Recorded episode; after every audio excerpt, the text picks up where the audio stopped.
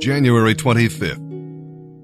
Our reading in the New Testament today will be from the book of Matthew, chapter 16, verse 13, and we'll continue on through chapter 17, verse 9. The crowd is confused about Jesus. Do not follow it. Instead, let the Father reveal the Savior to you and confess Him before others. He is the Son of God. We'll read about discipleship in his misguided attempt to keep Jesus from suffering and dying. Peter, the stone, became Peter, the stumbling block. Confessing Christ might lead to following Christ. The world encourages you to pamper yourself, but the Lord calls you to deny yourself. The only way to live is to die to self and follow Christ by faith. Listen to the King. This event was a picture of the coming kingdom and a proof that Jesus Christ is indeed the Son of the living God. The law by Moses and the prophets Elijah all converge in him. But the thing Peter remembered most was the emphasis on the unchanging Word of God. The memory of visions will fade, but the Word endures forever. So let's listen to the Word as we read now in the New Testament. January 25th, Matthew chapter 16, verse 13, through chapter 17, verse 9. When Jesus came to the region of Caesarea Philippi, he asked his disciples, Who do people say that the Son of Man is? Well, they replied, some say John the Baptist, some say Elijah, and others say Jeremiah, or one of the other prophets. Then he asked them, Who do you say I am? Simon Peter answered, You are the Messiah, the Son of the living God. Jesus replied, You are blessed, Simon, son of John, because my Father in heaven has revealed this to you. You did not learn this from any human being. Now I say to you that you are Peter and upon this rock I will build my church, and all the powers of hell will not conquer it. And I will give you the keys of the kingdom of heaven. Whatever you lock on earth will be locked in heaven, and whatever you open on earth will be opened in heaven. Then he sternly warned them not to tell anyone that he was the Messiah.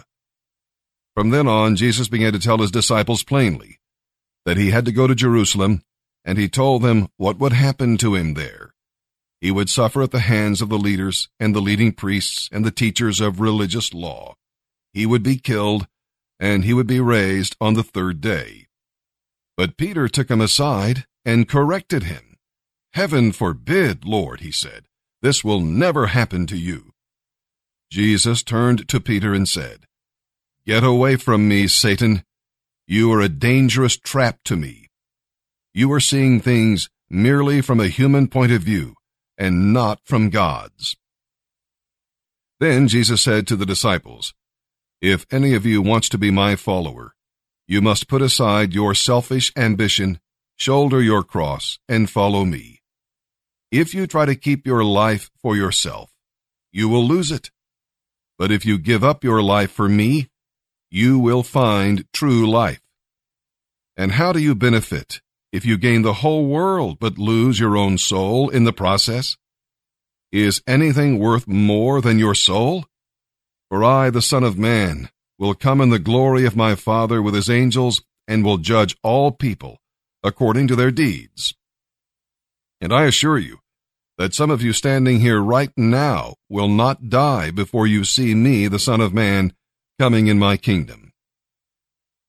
Six days later, Jesus took Peter and the two brothers, James and John, and led them up a high mountain. As the men watched, Jesus' appearance changed so that his face shone like the sun, and his clothing became dazzling white. Suddenly Moses and Elijah appeared and began talking with Jesus. Peter blurted out, Lord, this is wonderful. If you want me to, I'll make three shrines, one for you, one for Moses, and one for Elijah. But even as he said it, a bright cloud came over them, and a voice from the cloud said, This is my beloved Son, and I am fully pleased with him. Listen to him. The disciples were terrified and fell face down on the ground. Jesus came over and touched them. Get up, he said. Don't be afraid. And when they looked, they saw only Jesus with them.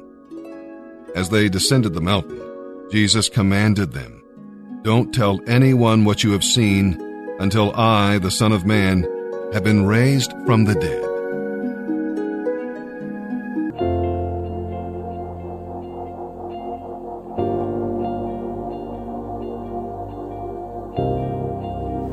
This week's Bible meditation, 2 Corinthians 7:10. Godly sorrow brings repentance that leads to salvation and leaves no regret, but worldly sorrow brings death.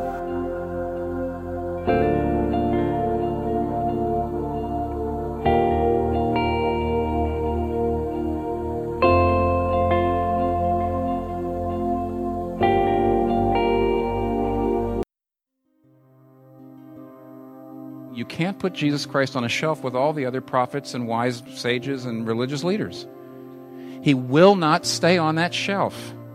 He sh- he's either way above them or way below them because of the nature of his claims. What do I mean? You, you, when you read the Gospels accounts of Jesus, it's just astounding. Not so much the direct claims, sometimes the indirect things that most hit me. You know, there's a place in Luke chapter 10 where Jesus is talking to his disciples about demon possession, and they were talking about people they saw who had demons, and he's talking about demons, and suddenly Jesus, this is in Luke 10, suddenly Jesus says, I saw Satan fall from heaven like lightning. What? You know, he's having this conversation with his disciples. He says, Yeah, I was there before the creation of the material universe, and I saw Lucifer go bad. What a sight. Matthew 23, it goes on. It's almost an offhanded comment. In Matthew chapter 23, verse 34, Jesus says, I keep sending you prophets, wise men, and teachers. What? Notice he doesn't say, God, I am a great wise man, I am a teacher, I am a great prophet, and God has sent me. No, he says, I am the force behind the universe that's been sending all the prophets and the wise men and the teachers and the religious leaders. What? You read any of the prophets in the Bible, read Isaiah or Jeremiah, any of the prophets, and they're always saying, Thus saith the Lord, thus saith the Lord. This is not my idea, they say, Thus saith the Lord. Jesus never stoops as low as to say that. Do you realize that? Never does Jesus say, Thus saith the Lord. Never. All he ever says is, Truly, truly, I say unto you. Jesus Christ's consciousness of being the transcendent, uncreated, the transcendent, uncreated, beginningless God of the universe. It permeates everything he says. It, it's behind everything he does. It's on every page, such that you can't extricate his teaching about love or ethics as you know from it anyway, because everything he teaches is based on that self-understanding. And what does that mean? He can't be on the shelf he's either way above them or way below them. Uh, N.T. Wright put it this way very well. He says, How can you live with a terrifying thought that the hurricane has become human, that the fire has become flesh, that life, capital L, itself has walked into our midst? Christianity either means that or it means nothing.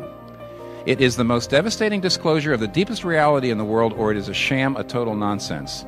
Most people unable to cope with saying either of those two things, are condemned to live in the shallow world in between. And that's exactly right.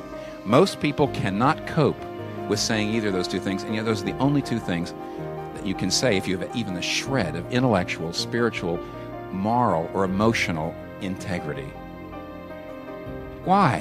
When you read the Bible and you read his you read Jesus sayings, read Jesus words, read Jesus deeds, when you see that, how can you call that wicked, a sham? I mean, it's too nice. But you see, if it's true, then you have got to throw everything in your life down at his feet and say, Command me. See, either it is a sham, either he is wicked, either he is a lunatic, or else every particular of your life has to revolve around here, him. And there is nothing in the middle. There is no other position with regard to him that has any integrity at all, and almost nobody can cope with either of the only positions that have integrity. Uh, most of us are right in the middle, and as N.T. Wright says, what a shallow place to be.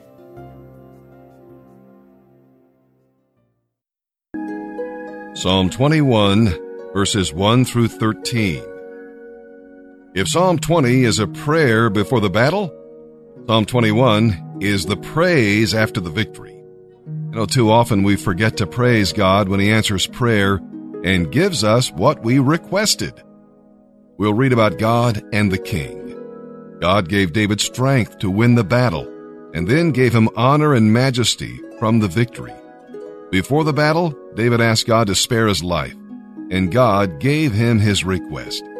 God responded to David's faith by protecting him, and David responded to God's blessings by praising him. David rejoiced in God's strength and salvation, and in his presence with him. We'll read about God and the enemy. These were the enemies of God because they wanted to destroy his people Israel. David fought the Lord's battles, and the Lord gave victory. God kept his promise to Abraham. And we'll read about God and the nation. Now the whole congregation praises the Lord. Individual praise in private is important, but we should share the joy with others and let them praise God with us. Praise ye the Lord. Psalm 21, verses 1 through 13. For the choir director, a psalm of David. How the king rejoices in your strength, O Lord. He shouts with joy because of your victory. For you have given him his heart's desire. You have held back nothing that he requested. You welcomed him back with success and prosperity. You placed a crown of finest gold on his head. He asked you to preserve his life, and you have granted his request. The days of his life stretch on forever. Your victory brings him great honor, and you have clothed him with splendor and majesty. You have endowed him with eternal blessings. You have given him the joy of being in your presence. For the king trusts in the Lord. The unfailing love of the Most High will keep him from stumbling. You will capture all your enemies. Your strong right hand will seize all those who hate you. You will destroy them as in a flaming furnace when you appear. The Lord will consume them in his anger. Fire will devour them. You will wipe their children from the face of the earth. They will never have descendants. Although they plot against you, their evil schemes will never succeed. They will turn and run when they see your arrows aimed at them. We praise you, Lord, for all your glorious power. With music and singing, we celebrate your mighty acts. Proverbs 5, verses 1 through 6. My son, pay attention to my wisdom. Listen carefully to my wise counsel. Then you will learn to be discreet and will store up knowledge. The lips of an immoral woman are as sweet as honey, and her mouth is smoother than oil. But the result is as bitter as poison, sharp as a double edged sword. Her feet go down to death. Her steps lead straight to the grave, for she does not care about the path to life. She staggers down a crooked trail and doesn't even realize where it leads.